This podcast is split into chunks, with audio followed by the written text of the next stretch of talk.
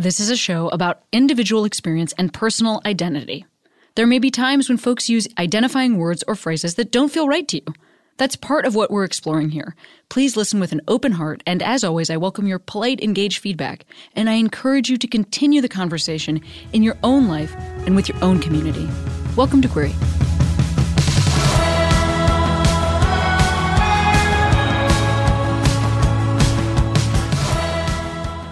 Tammy here. This week's episode is a chat with astronaut Anne McClain, the first person I have ever spoken to who has been to space. We talk about Anne's experiences in space, and we talk about she was in space is what I'm saying.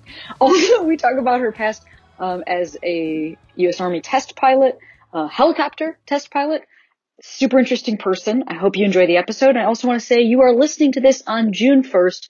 So from me to you, happy Pride. I know I love Pride season.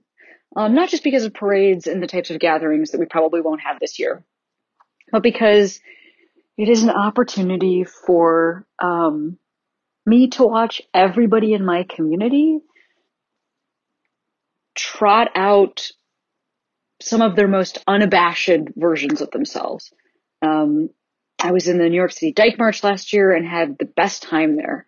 And I just hope that whatever you're doing for this month to celebrate, that you take a minute and just know that, hey, me, this person who can't be near you right now, I'm proud of you. I'm proud of you for being part of our family. I'm proud of myself. And I also want to say a great book you could read this month would be Save Yourself by Cameron Esposito. Buy it through your local indie bookseller. And please enjoy this episode of Query. I've been feeling wrong, but I'm still holding on, darling. I know it's careless.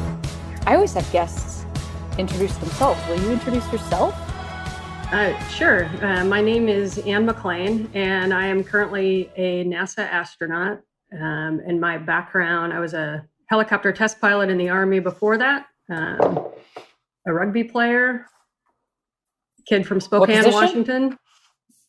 Oh, see, I hope that some of your listeners know rugby. Otherwise, this is going to sound weird, but I was a hooker most of the time. I was a flanker. Okay. So you're crazy. Flankers are generally crazy. Right. Yeah, that's right. Yeah, it's the flinging your body position.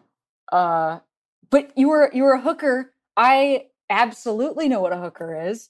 Do you want to describe it to anybody who might not know rugby? What is that position? Sure. So to people that don't know rugby, if you look at a scrum, which if you don't know rugby, you probably don't know what that is, but it's like when all the massive amounts of people on one side hit all the massive amounts of people on the other. The hooker is the one like dead in the center of that. And the idea is that when the ball gets thrown in the middle of the scrum, the hooker hooks the ball back to their side, hopefully. So in general, you're just kind of getting bent in half trying to win the ball. Right in the middle of the action. Right in the middle of it. And the scrum that you're talking about, it's like, you know, the equivalent, I guess, in American football would be like when the two lines are lined up, but then they're smashing at each other. That's what you're talking about. Right. And like if all the linemen decided to hug each other, and then hit the people across from him. Right. That's rugby. And you said you were a NASA astronaut. Just as a question, this is an aside. Have you ever considered the portmanteau Nastronaut? Nastronaut? Nastronaut. Oh, no, I had not. But will you consider bringing that directly to NASA? I'll put it up my chain of command, and I'll see. I'll let you know how high it gets. Very much. And a helicopter test pilot. I don't even know what that means. What are you testing? Okay. Talk me through what you're testing. Okay. So, and you know what? I don't even think I knew what being a test pilot meant before I went to test pilot school, you know, and I think a lot of people, when we picture a test pilot, we picture like, you know, the jet pilots in the 60s that were trying to break the sound barrier and go higher, faster, farther, than everyone else. And so, you know, so when I went to test pilot school, I was thinking, okay, now we're going to get the fancy, you know, flight suit sunglasses. Not really, but a test pilot is somebody that flies an airplane to test out either a new system or a new aircraft by understanding the design and the engineering behind it, as well as the actual piloting skills. And so the really important part of being a test pilot is being able to have an opinion on the airworthiness, flyability of certain types of aircraft, all different types of aircraft for a certain type of mission. So everybody comes into test pilot school. You know, like for me, I flew the Kiowa Warrior, which is like a small scout attack reconnaissance helicopter in the Army. So that's where all my experience was. So automatically you go fly something else and you think, well, this is not as good as what I'm used to. Even though you may have no basis for that, it just might not be what you're used to. So that whole year at test pilot school is spent, you know, getting in really nerdy equations, which I'm all about. And then also getting exposed to all these different, how to fly all these different helicopters, fixed wing, et cetera, so that you actually have an opinion on like goodness and badness. So that like the product is someday you're going to go work for some company or the military, and they're going to say, we need a new type of aircraft for this mission, and you can actually have an opinion on that. I wish that our listeners could see me, because my face was full of joy as you were speaking, and my mouth agape. Sounds like a bunch of the world's coolest, toughest dorks. You know what I mean? Like the Venn diagram of that might be accurate. Yeah. Of an abject nerd but they're also the bully. You know, like when like they got the glasses, but they're gonna punch you in the face. How did you? What's your training before? Like talk to me about how you even get to that place. Like, what is the training prior to that you need? Yeah. Okay. So first of all, I want to touch on something that you said. You said Venn diagram, and you may actually fit in well with the test pilots, because we also use Venn diagram, the word Venn diagram, in everyday conversation. So Cameron, you might be. It takes a dork to know a dork is what I'm saying. Yeah. So test pilot school, when you go to, so my background, again, Army helicopters. So I went to flight school, early on, learned only to fly helicopters, flew the one helicopter I flew for a long time, which actually makes me a really limited pilot before I went to test pilot school. I only knew how to fly helicopters. And the helicopter that I flew was what we call VFR only, which means you have to be able to see. We can't fly in the clouds. We don't fly up real high. We're like, our whole mission was on the ground. So before the Army sent me to the Navy's test pilot school, I went through actually about a year of training to learn how to fly airplanes instead of helicopters, and like big multi-engine aircraft.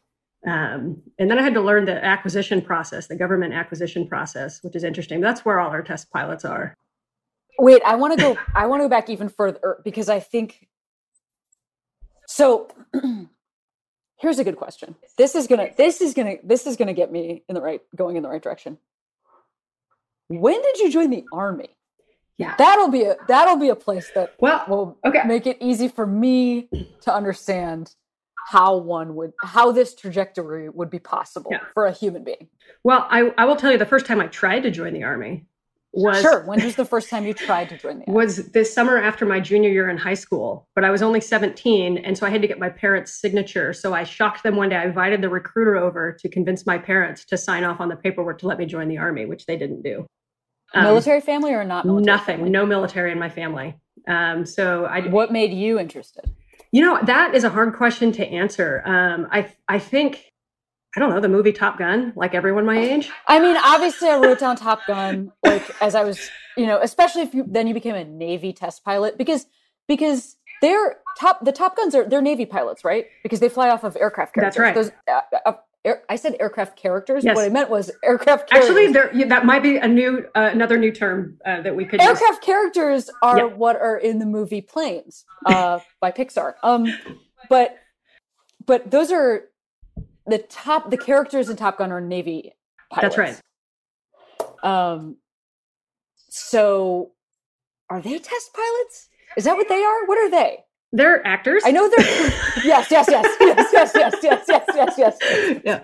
they're characters. Yes. So actually, yes. Top Gun is the fighter weapons school in the Navy. So in general, from my understanding, I'm not Navy, but like that's like a like one of their like really difficult schools for like their, you know, some of their top pilots. That's separate from test pilot school. That's like, maybe it's like test pilot school without all the math.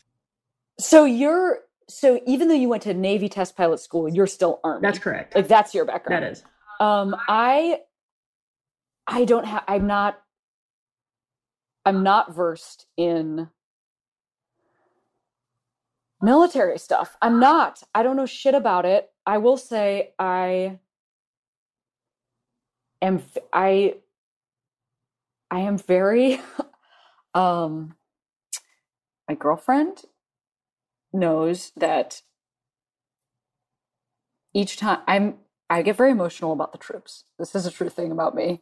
I just, especially folks who are queer, LGBTQ service members, because I think, you know, I am a bit of a peacenik, but I also understand that I live in this country, and I think that it's pretty short-sighted to do anything but feel like enormous gratitude and like heart-wrenching emotion, because like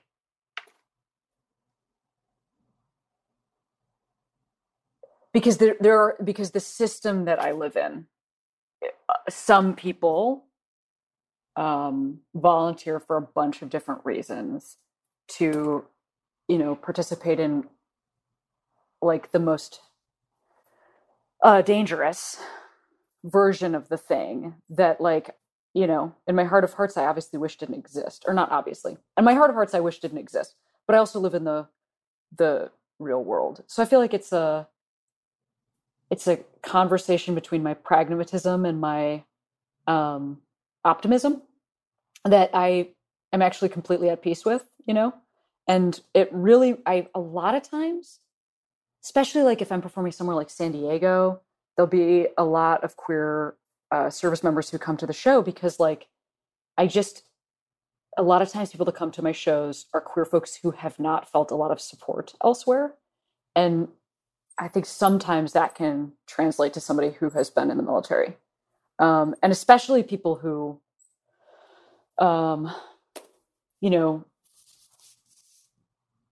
I don't know. It just, yeah. You were going to say something. What were you going to say? Yeah. You know, I think I can kind of sense that there's somewhat of like an internal struggle in between, like, you know, supporting the troops versus wishing they weren't needed. And I think that actually that exact struggle lives in the hearts and minds of the service members. And absolutely. And maybe even, you know, I heard this quote once about like that actually nobody hates war more than the soldiers and the sailors and the airmen that have to fight it. You know, and there's kind of the bigger question of the need for militaries, international security, and things like that. But, you know, you mentioned LGBT service members, and it's been a really interesting last 15 years. Of really a time of change of the military for LGBT service members, and going from, you know, a secrecy about your service and your personal life to where, you know, today, you know, they're fully welcome. Or maybe I shouldn't say fully, but a heck of a lot more than they were before. And there's no rules or regulations keeping LGBT folks out. That doesn't mean that there's not struggles, but, you know, the bend of curve of justice is long, but it goes in the right direction. And so I think it's been an interesting time. And I think, you know, we were in a time of combat for the first 10 years of my service. And that was before the repeal of, you know, Don't Ask, Don't Tell and DOMA and things like that. And so what I saw as a leader, as a military leader, you know, anything in my personal life aside, what I saw as a leader was if I had LGBT troops in my command, I could not take care of them as well as I could take care of their straight counterparts, because I was, by the rules, not allowed to support their families, and their families didn't have the financial and services that other family members did. And so it was this intense time of combat where we had the sacrifices of the LGBT community were on par with everybody else. They, you know, they were right there shoulder by shoulder, but as a leader, we could not take care of them. And I am so happy that that is not the case now. Our LGBT family members, service member family members, can be taken care of. That's really well addressed. Yeah, I think that's what makes me so emotional, is thinking about folks not having that protection. And I also, you know, I am sure that it is still not great for many folks, because I also live in America, where it is not great for many folks, you know? And so, yeah, I don't know. I had the opportunity to, I got invited to,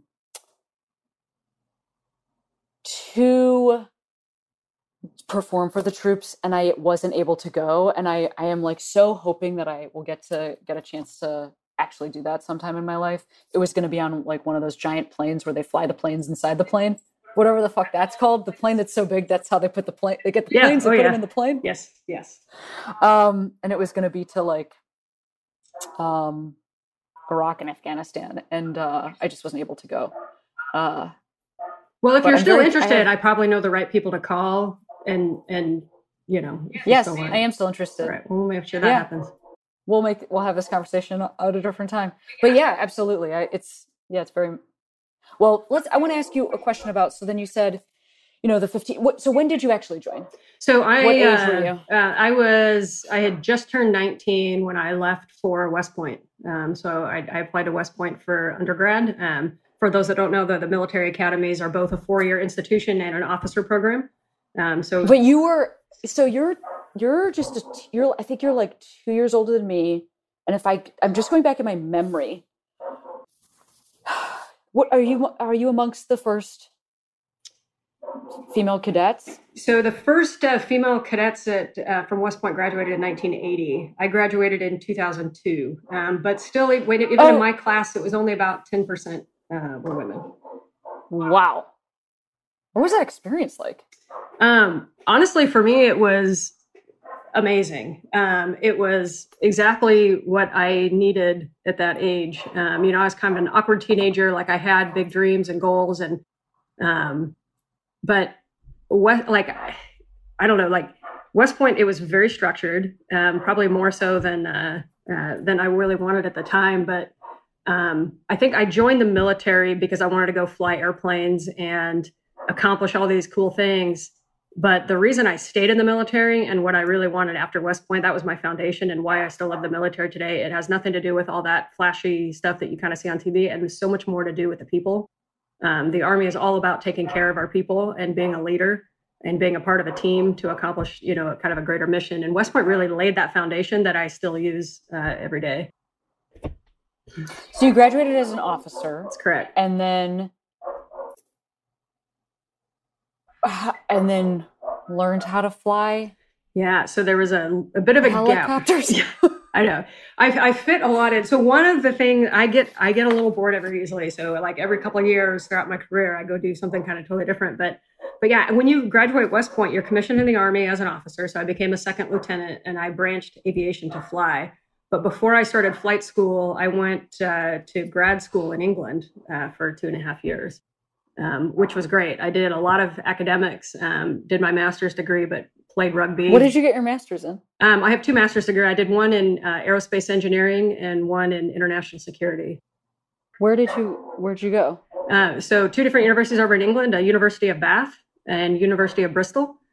And I also played rugby in the English Premiership, which is really where I got into rugby, was playing. Wow. England. And those are smaller towns. They are, yes. So that's also an interesting, I don't know, just a slightly different version of that particular schooling. I don't know what this is wild. Okay. Yes. Then what happens next? Got multiple masters. Yeah. Did master's degrees in England. In England. Yeah. Learned rugby. Returned. Yeah. So, and actually during that time, I started playing on the U.S. national team for rugby as well. So I was kind of going back and forth. Oh, so you're slightly better than me. No, because you played on the U.S. national team. It totally different position. 2 years in college. Perfect.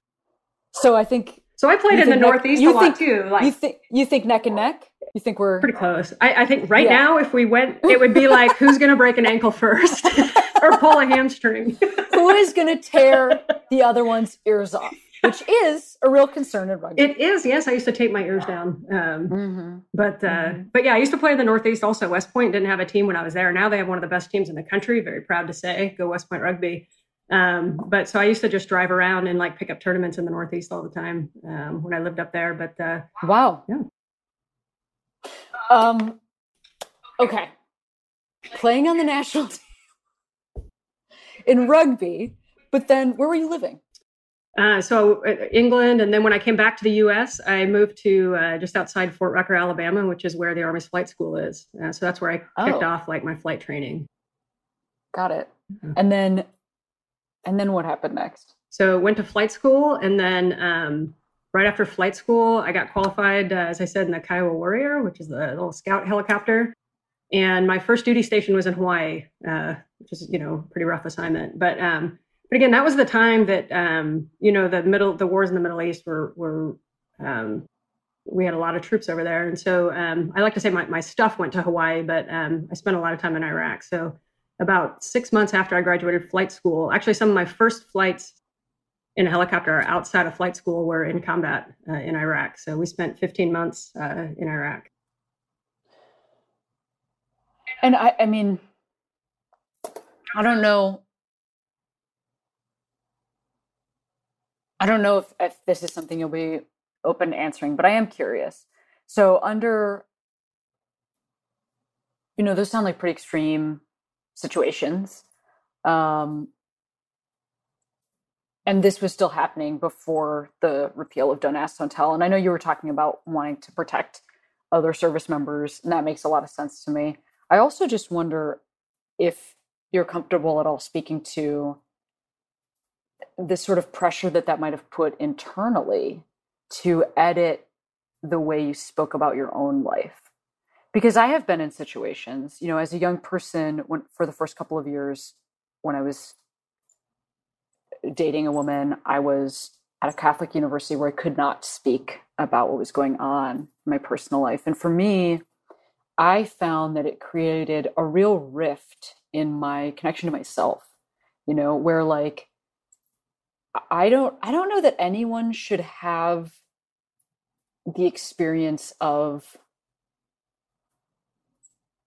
essentially like lying, being required to lie by omission for, you know, years at a time. It really took like a toll on my ability to open up to people, because once you have that skill, it's just not a skill. It's not a good skill, you know, being able to omit and choose which facts you think might work for a certain audience is not necessarily a good skill. And it's something I've had to train myself out of. And I wonder if you can relate to that at all, or if that felt at all present for you. I can relate to that. And actually, as I'm hearing you speak, like, I just want to hear you talking more. You know, I read your book and I saw a lot of myself in a lot of that journey. And so, yeah, you're absolutely right. I think anytime we're part of organizations where we can't be our true selves, it does take a toll, and it kind of changes who you are and how you view yourself. And I think maybe for me, maybe I'm just thinking about that toll, I think, and really kind of reflecting on it and how to change it for people going after me. You know, I think people always talk about a midlife crisis, right? And, you know, and so I've been thinking about like, what does that mean? Like, and I think it's that point where you get to the point in the world where you're like, wait a minute, like the adults that were setting all these rules maybe didn't know everything, but like, and you start to get to be that position where you are that adult and you're like, well, how do I make that different for everybody coming after me? Right. And professionally, you know, I could not be more happy with where I am professionally, but that comes with a huge amount of responsibility, both technically, professionally. I mean, you know, as astronauts, we are stewards of some very high dollar and very important, you know, government resources. And so there's that professional responsibility. There's also the responsibility to make sure that, you know, anybody that comes after me doesn't have to, you know, hide who they are. And that's important to me. And so when I see 25, 30-year-old service members or folks at NASA just, you know, being exactly who they are, that makes me so happy, because you can still do the jobs that we're doing. Yeah, I really appreciate what you said. And I think for me, some of the same feelings are coming up. You know, I think I spent a lot of time focused on making things better for other people. I still want that. And I don't think I realized how much damage had been done because of this time in my life, because partially for me, it sort of created, it set like a fire of achievement where I think I thought, like, I totally hear what you're saying about growing up and being the adults in the room and being like, wait a minute, but like, that makes a lot of sense to me. I also think I thought that I would get to the point where I sort of had attained so many of my goals that that would be enough to like heal this split in myself. You know, like, it was like, I mean, it was, you know, okay, you don't accept me, but we'll like, not only can I survive under those conditions, but I can thrive, and let me show you how. And I just think I got to a certain place in my life where I felt where I had reached enough goals that I realized, oh my God, it's not going to come from like a thing. There's probably nothing I can do that's going to change this feeling. I probably have to figure out, I probably have to accept myself, you know, like work on bringing myself back together, because it's probably not going to be anything external. And I don't think that's something I could have realized unless I felt like I just got to a certain place, like even just as an adult, you know, like, okay, now I have a nice apartment or whatever, you know, I used to have a crappy apartment. Now I have a nice apartment. Does that help? You know what it's like? You know, it's like, well, you know, something that it's interesting, you know, we're having this conversation in the middle of the quarantine. And I think something that this makes you realize is like, is it the apartment that like, that helps, or does it distract? Right. Mm-hmm. Like, is it something that distracts you from really understanding and accepting your core? But, you know, I think I've worn so many hats throughout my career, be it, you know, playing on the national rugby team or being, you know, a combat veteran and helicopter pilot, and now a NASA astronaut, and lots of other little roles throughout my life as a coach and family business and all these other things. And you know, at some point you go, wow, I became really good at molding myself to excel in each of those. And maybe kind of what I'm thinking about now is like, maybe I got so good at molding myself, I'm better at that than being myself. Woo! Spicy statements. Yeah. That's well said. Yeah. And I will tell you, and the other part is that I think what I'm realizing, you know, you and I have talked about, you know, you mentioned your upbringing in the Catholic Church, and I have, you know, my military background. What do those rules really do to you as a person? And I think now I feel like, you know, there's always exceptions to every rule, but as a whole, right, our society, and I think, you know, working at NASA is like such an inclusive environment. I mean, all are welcome. You know, are you a nerd? Okay, good. Do you think like nice polo shirts or dress up? You are one of us. Like, like come on over. Like nobody cares about your background. I mean, we care, but it's not important. And so like I'm all of a sudden in this amazing organization that's like, hey, Anne, show up as you are. And there's a part of me that goes, wait, I still am attaching goodness and badness to parts of who I am, even though everything around me is saying you're good just the way you are. And that's where I start going like, wait a minute, like maybe there has been some things ingrained over my life that I'm attaching goodness and badness. Like I'm holding myself to a standard that nobody else is anymore. Like everyone else is just saying, show up as you are. I very much relate to that. I really relate to that. Well, I want to change the subject because look, I got to know about space. All right.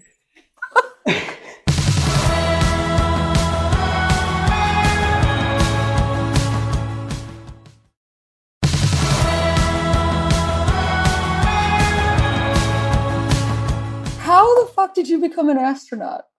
Yeah, you know, I wanted to be an astronaut. I'll tell you, the first time I told my parents that I wanted to be an astronaut, I was 3 years old. I was like going off to preschool.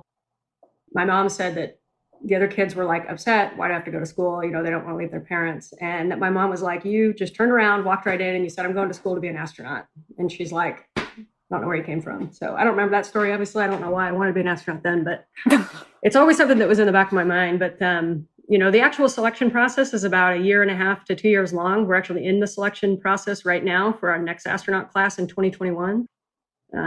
There's about a class every 4 years. And so I put my application in 2011, I think, is the first time we filled out the applications. And I was selected in 2013.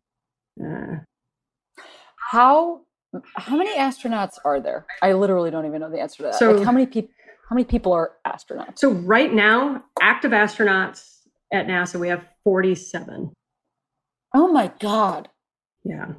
So that is an incredibly small number of people. It is a small number of people. And that's why, you know, it's that's actually one of the reasons why it's such a hard goal to have, right? Like I always tell people, like when you are goal setting, make sure you are setting a goal that you can actually control, right? Like if Cameron, if you want to go be the Olympic champion in a 100-meter dash, you know exactly the number that you need to go hit and what you have to go do. And okay, so there's, maybe that's a bad example because there are some, you know, genetic factors, et cetera. But like there are goals that you can control, and then there are goals that you can't control. And being an astronaut, you can have a really strong resume. You can do everything right. But at the end of the day, it's not your choice. It's somebody else selecting you.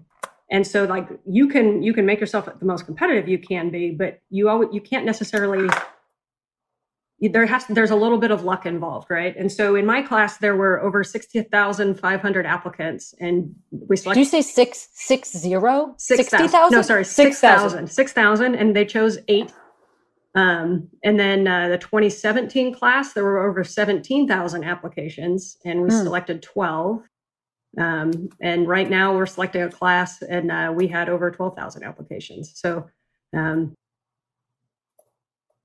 I don't know the answer of how I got selected, but here I am. And being an astronaut has absolutely been, I will tell you this, like the first day when I came through the hatch, I've never seen, even in pictures, like now I see the smile on my face, and it was the most genuine ear to ear smile that I think I've ever had my whole life. Like I was in this totally foreign place. I wasn't even on the planet, and I have never felt so at home as anywhere else.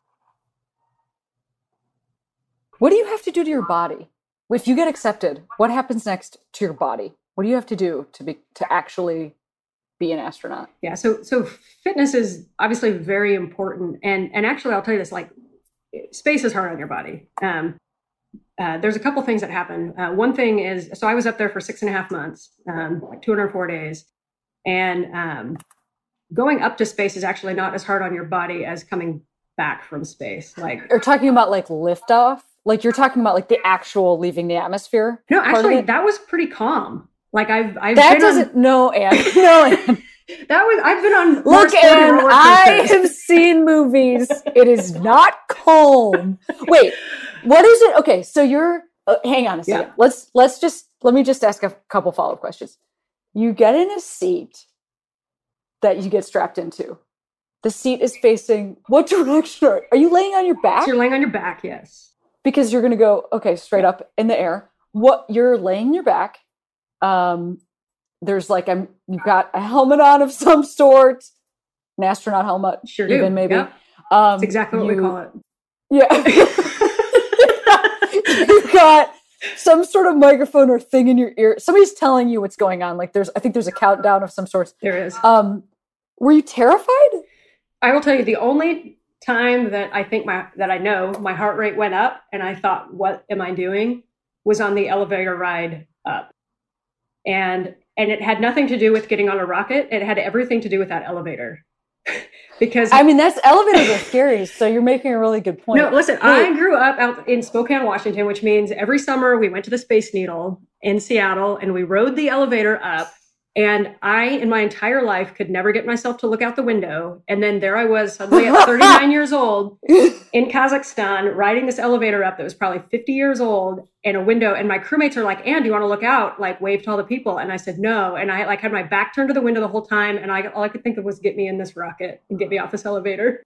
Did it ever cross your mind during that time that the rocket was going to go, in fact, even higher than the Space Needle? No, that was fine. If you were to imagine a Space Needle, that space was actually right further than that. Yeah.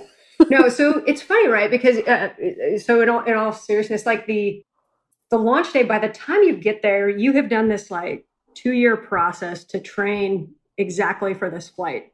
And it's really what we call in the test pilot world a buildup process. Like when you see test pilots doing things that look crazy, whether they're breaking the sound barrier, they're flying higher, farther, faster, they're doing things to the aircraft that have never been done before, they don't just go do that, right? Like if you are going to fly at 4 times the speed of sound, that's not your first, you start at 1 and then you go 1.5 and then you go 1.75 and you do it like step by step.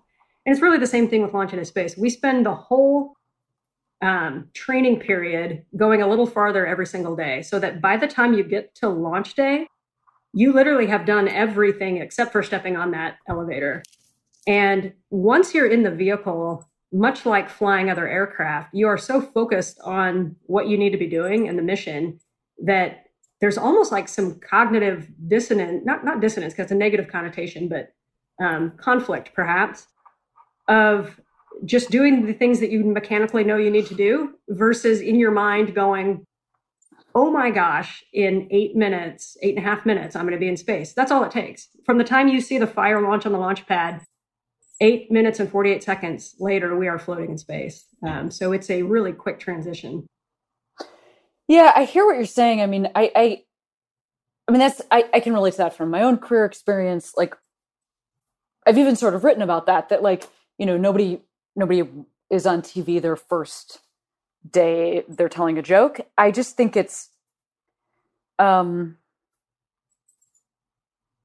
just seems so extreme. It seems so extreme to rocket like, into space. Just hearing you say telling jokes on TV made my heart rate go up more than the rocket launch did. Like that would be terrifying. All right. Okay. Different people have different skills is what I'm hearing. Fair. Okay. Here's a question. Did you have like a space job, or is everybody like, I'm assuming the tasks might be, you might have a specialty. Is that true? Yeah. So that's actually a really insightful question. So it used to be true in the shuttle days when, you know, crews of about 7 people would fly up for, you know, 10 to 14 days. Each person had a job. You were the pilot, or you were the spacewalker, or you were the robotics operator. Well, now we go to space for, you know, a 6-month mission is about the norm. And so during that 6 months, you have to be able to do everything. So you have to be able to do all of the science projects that are going to be on board, which is half of our time. You have to be able to do the spacewalks. You have to be able to operate the robotic arm, which goes out and grabs onto our visiting cargo vehicles. You have to be able to fly, you know, there and fly back. And so right now, diversity of experience, breadth of knowledge and experience is as important as depth for the people that we're selecting and for how we perform. And so, wow, that's really interesting. So yeah, we are all interchangeable. You know, if you look at the vehicle that I flew up on, actually, so our pilot and commander was a Russian who his background was in engineering. The co-pilot was a Canadian doctor, and I was the 3rd crew member, and I was the only test pilot and the only one that didn't have any controls. And so it's like everybody has to be able to do everything at this point. Wow. Did you pilot the shuttle? Is the word shuttle? Did you pilot the shuttle? No, so I flew the Soyuz, which is a capsule-looking spacecraft. It's Russian. So I launched and landed out of Kazakhstan, Baikonur, Kazakhstan, over in Russia.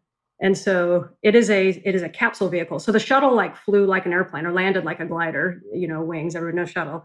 The Soyuz is more like a capsule shape, like you'd think of the Apollo. So it just does a vertical landing with a parachute. But wait, hang on. But was there a moment where you were at the controls? You were at the controls? No, you're the controls guy. No, so it's a Russian vehicle, and so the Russian cosmonauts pilot. The Russians are at the controls. The Russians at the controls of that vehicle. Yeah, and so but we trained alongside them for emergency procedures, everything else, and so we knew, you know. My job in that vehicle on the way up was atmosphere. And so everything from like making sure that we had the right gases in our atmosphere, make sure we have enough oxygen, make sure we don't have too much carbon dioxide. And then I had the valves to regulate that kind of thing. That was kind of my main task, is monitoring life support systems. And it was all in Russian. So part of the training was Russian language because it was all in Russian. So do you also speak Russian? Nah. And you're 40. You can take a break. You've done too many things. Just tell NASA that I said, this is too much. I'll let them know. But you could just take a weekend off. Here's the problem, though, like, because I've already done this in quarantine. Like, you get a little time off, and I just start remodeling my house. Well, that sounds great. You know, that sounds more reasonable than playing for the U.S. national team or learning Russian. Yeah, I tell you, playing rugby right now sounds painful. I miss it. Yeah. I miss it mentally. But I think if I went and played rugby, I would be like, you know, everybody in their middle ages that goes someplace, pick up basketball and ends up with pins in their leg. Like, yes. Oh, my mind remembers how to do this, but I don't think my body can anymore. Plus, your bones are all squishy from being in space. I don't know if that's actually true, but it feels true. It's not exactly true, but there is a change. Hang on a second. Okay. Because weight bearing is related to bone strength. Yes, correct. So it would then follow that if you're in a lower gravity situation. Let me explain space to you, Anne. Let me hear it. And then I'm going to tell you a joke. Okay, great. Weight bearing is important for bone density. And so if you're in space and you have a lighter gravitational pull, what actually happens to your body? In my mind, sponge bones. Okay, so you're not wrong, but it's not sponge. I'm right. So that's one of the things that we're trying, that the space station has been good for, like long duration flights. So when we first started flying astronauts on the space station in 2000, over the course of the next 6 or 7 years, as they came back, we found that our astronauts, who are all like, you know, we're all like probably 30 to 60 years old, healthy people otherwise, and people were losing the same amount of bone density in 1 month that an osteoporotic 80-year-old woman would lose in a year. Oh, wow. And everyone went, okay, well, we can't go to Mars and show up with no bones, right? And to be able to stand. That is one of the top things they say about Mars. You got to have bones. You got to have bones. If you're going to get there, you got to have bones. Yes, and guts. Yes. So they, so basically, like, and this is a great thing to remember when you're in quarantine and you just don't want to get up and go start moving, is that your bones are only as strong as they need to be. And so if you're not weighting your bones, you're going to lose bone density. And so we created what we call countermeasures, what everybody else would call exercise, that specifically loaded our bones. So if you look at astronauts now, like, we spend 2 hours a day on the space station exercising. So that whole 6.5 months, like 2 hours of that was exercising every day. And a lot of that, you know, squats, deadlifts, everything that you can kind of do at the gym, bicep curls, shoulder presses, everything that we did every single day. And we have almost essentially negated that bone loss over a long period of time. But now what they're looking at is actually the structure of the bone that is recreated in space, because we're constantly regenerating every part of us, right? We're biological beings. So our cells are constantly regenerating. So now what they're looking at is that the structure of the bone that is regenerated in space may not be as strong as it is on the ground. So kind of, you mentioned like squishy bones, it's actually brittle bones. We've seen astronauts breaking bones after flights for things they shouldn't, because perhaps that structure is a little more brittle. The squishy part is actually your back. So when we're in space, we grow. I grew almost 2 inches when I was in space because all of the squishy parts of your back stretch out. And then in a really painful 1 week, when you get back, they all squish back to your normal size. Oh, it hurts? It hurts. Yeah, it does hurt. Sorry, keep going. This is fascinating. Yeah, it's pretty painful. And different people's bodies react differently, but most people do have that back pain when you get back, because you squish down pretty hard. Like, something I didn't appreciate before I left that is like you feel it when you come back from space after that long period of time. You feel like this foreign traveler to Earth, and you're experiencing everything for the first time. And like, your watch feels heavy, your computer feels like everything feels heavy, and you just keep thinking gravity is the strongest force I've ever felt in my life, and your body is putting up with that also. Oh my God! Well, I think Celine Dion would disagree with you and say it's love, but. I actually, maybe. It's really interesting to think about oh man, that is definitely something I was intrigued and wanted to ask you about is the physical effects of returning. Like, I also think about something like your digestive tract, which is moved along by gravity, and that therefore, like, coming, I mean, it just seems like, how do you come back and have your body work at all? Does it just not work? Well, and so Cameron, actually, you just nailed like something that I think is so amazing, because I mentioned like getting used to not having gravity and then getting used to gravity again is really hard. But like, if you really think about it on the huge scale, right? Humans were, whatever your belief system is, but we have been on Earth for a really long time, and we have evolved to be what we are right now over millions of years, right? And then like me as an individual, I was 39 years old before I went to space, and so all of my systems were generated in gravity. And then you blast off of the Earth. You put yourself in a totally different physical environment than you've ever been in. And like worst case scenario, or like 4 or 5 days, you feel fine. Like the ability of the body to adapt is amazing to me. Wow, that is amazing. Yeah. I think the coolest part about space was not getting used to it. It was when I didn't even think about being there anymore. It was just like second nature. But you know, you mentioned your internal organs. I'll tell you, you know, everything shifts up when you're in space because gravity pulls it down, right? So it kind of shifts up. And I remember the first day I got back to Earth, and they laid me down, and they, you know, I take off the pressure suit from landing and everything, and they said, "Okay, are you ready to sit up?" And I said, "Okay." And when I sat up, I could feel all of my organs like move down in my stomach. And I was like, I remember saying it, and I was like, you know, that is horrifying. It was so weird. That's horrifying. And I actually thought to myself, you know what? Like every time we go from laying down to standing up, I bet our organs shift, but we're so used to it, we don't feel it. But like when you don't feel it for 6.5 months, you're like, my stomach just moved.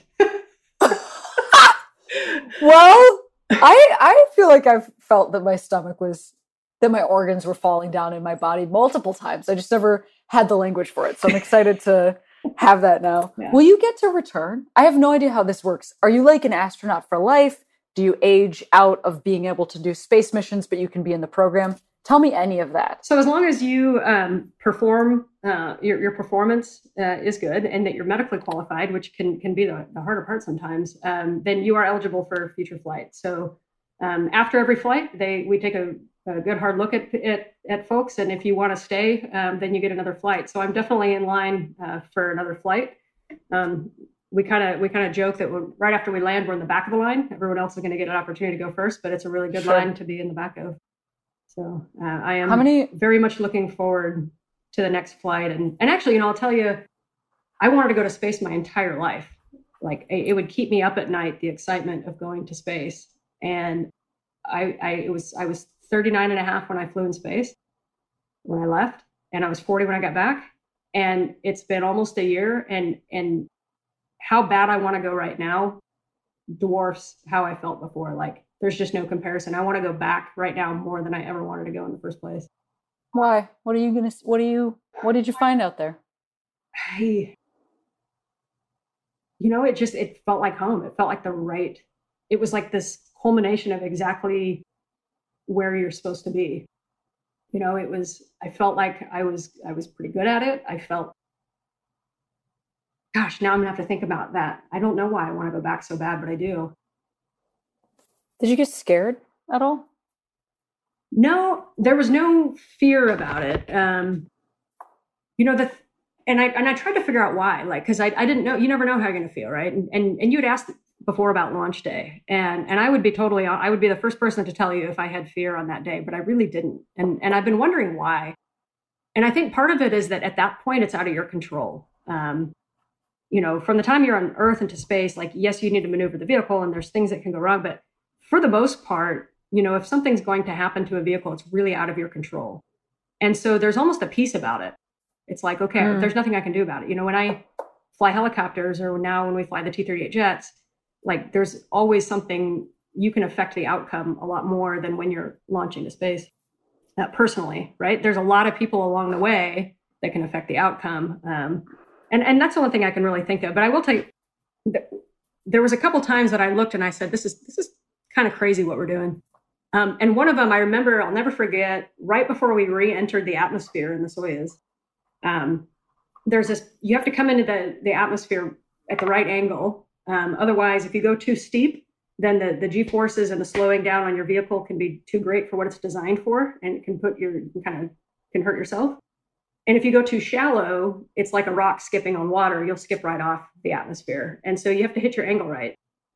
And I remember as we were coming down into that angle, and I snuck out, there was a window kind of over my back right shoulder. And I remember looking out at the earth, and it was the most disconcerting moment was actually like, or I guess the only like, wow, or just profound moment of was, wow, if we skipped off the atmosphere, like we would never go back to the planet. Like we've got to nail this landing. And it wasn't like a fear. It was like really more just like a out of body, out of planet experience, you know, where you look out and you kind of realize the magnitude of what you're doing. What about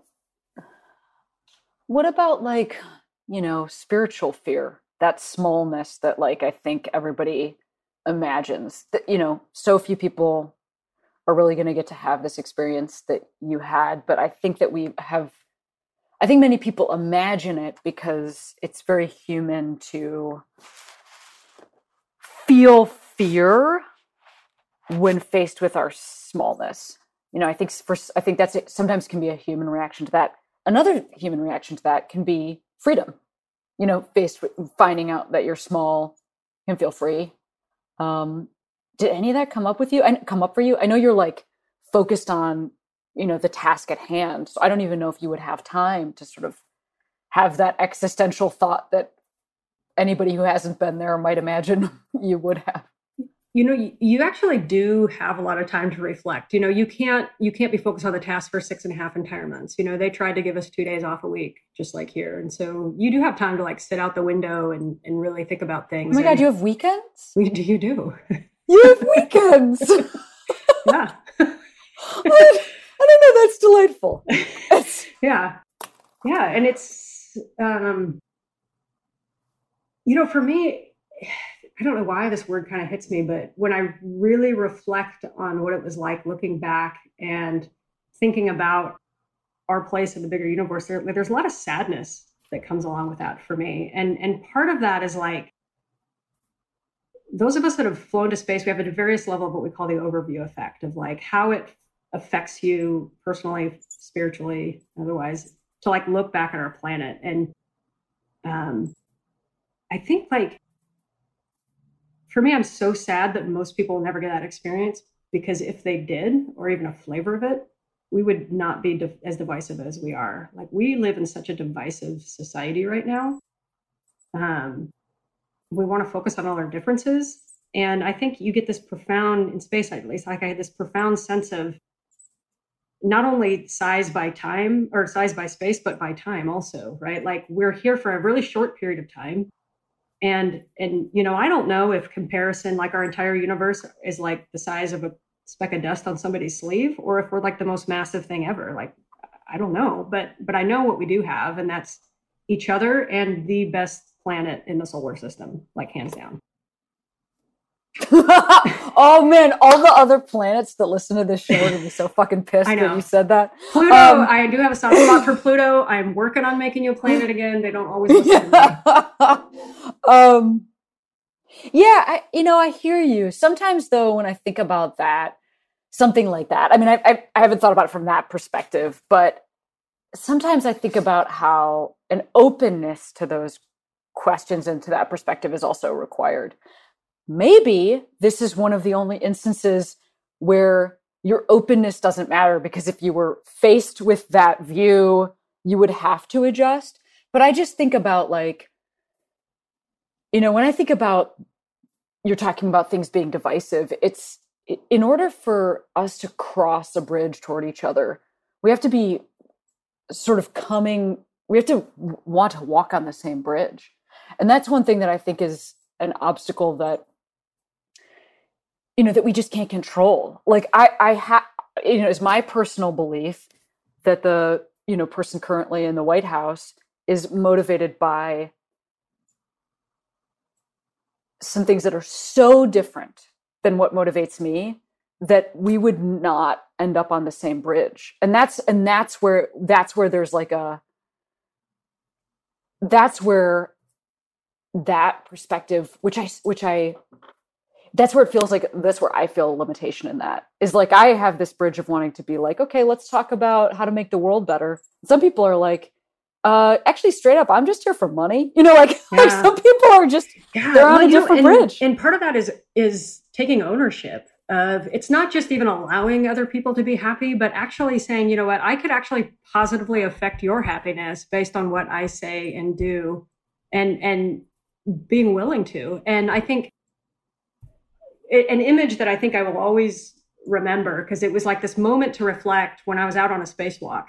And a lot of people say, well, when you were on a spacewalk, you know, we're in the suit, we're outside the station now we're just hanging on the outside of the station. Wait, I have a question. Yeah. So you're hanging. You're well, not. Why are you really hanging? Because you're not like, you're holding. Yeah, but you're holding on. That's right. Are you like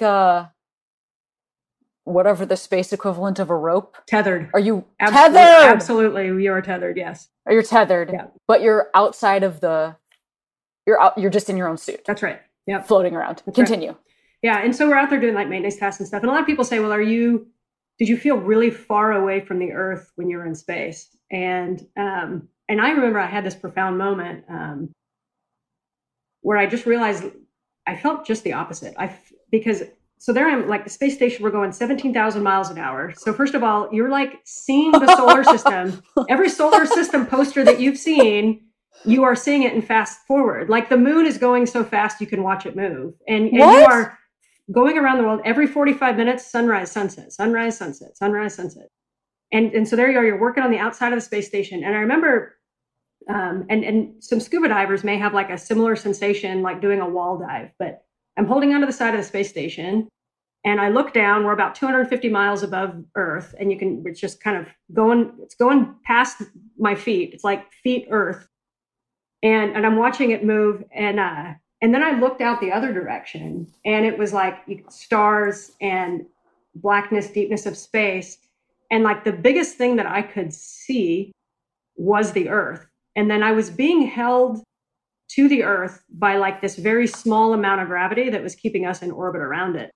And suddenly I was like, I don't know, there was like this sense that like the universe is gigantic, but like this planet right here, it's like holding on to me. It's holding on to us with this little bit of gravity. And like, it was this amazing like ownership of the planet and kinship with everybody that's human. It's like, when I got back from space, like the first humans I saw, I was just like, you guys are my brothers and my sisters. And I landed in Kazakhstan, and like everybody that I saw, I'm just like, you have no idea like how similar we are. Right. And like, those are those eyes, I get to see everybody now. Like everybody that I meet, I don't care where I am on this planet, I have more in common with than I do different, hands down. And the burden and the responsibility to share that, not just so people go, oh, well, that must have been neat going to space, but like, so that it's learned. And like learning means like, not only do you hear the information, but you change your behavior because of it. Like, how do I communicate this to everybody?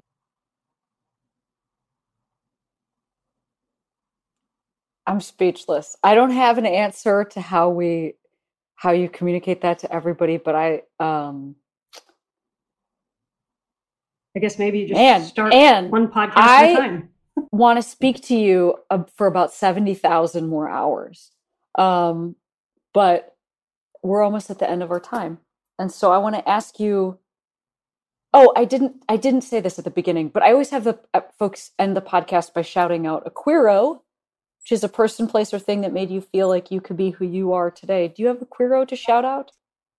Yeah. You know, and I knew you were going to ask me this. And if there's one thing that all of us astronauts have in common, we overthink everything. So like I'm going through my Rolodex of the 72 different answers that I could have had, but I think I fell on a common theme. Okay. I'm going to have to say two. Can I say two? Absolutely. Okay. Absolutely. Okay. Cause they're both, they're both groups. 100%. Okay. So no, one of them are people who take the time to communicate the lessons that they've learned. Okay. And so people who write books and do podcasts like yourself and go on TV shows and make movies and do outreach, because there are so many people that learn so many things from the time, you know, you get in your 40s, and all of a sudden there's people that go, okay, I'm going to take these lessons and go live for myself. And there's other people that go, wow, there's a whole bunch of people behind me that need to know that they have a place in the world, and they communicate it. And when you do that, you help people, not only that you are picturing in your mind that you're bringing along, but you affect so many people. And that is how the world changes. That is beautiful. Those are my, what is your second one going to be? You already nailed it. So my second one is anybody who has changed their mind profoundly because of new information. And you know, part of like the way that we get out of old ruts in thinking is generations, right? Like we grow up differently, and therefore we are different. But there are people, and I'm related to them, who had very, you know, narrow mindsets before, and then they learn new information or they met new people, and they change and they accept. And that's the other way that our society it changes, you know. And that's why I say, like, I'm in this incredible time of I'm surrounded by these people sharing their stories, and I'm surrounded by people who have changed their viewpoints. And, you know, so now I just got to figure out what my place is and all that. Wow. And thank you so much for your time. I'm like very moved by this conversation, and also incredibly impressed with all you've been able to accomplish as a human. Thank you. Well, likewise. Good job. Likewise. I'm impressed with what you've done. That's why I'm sitting here.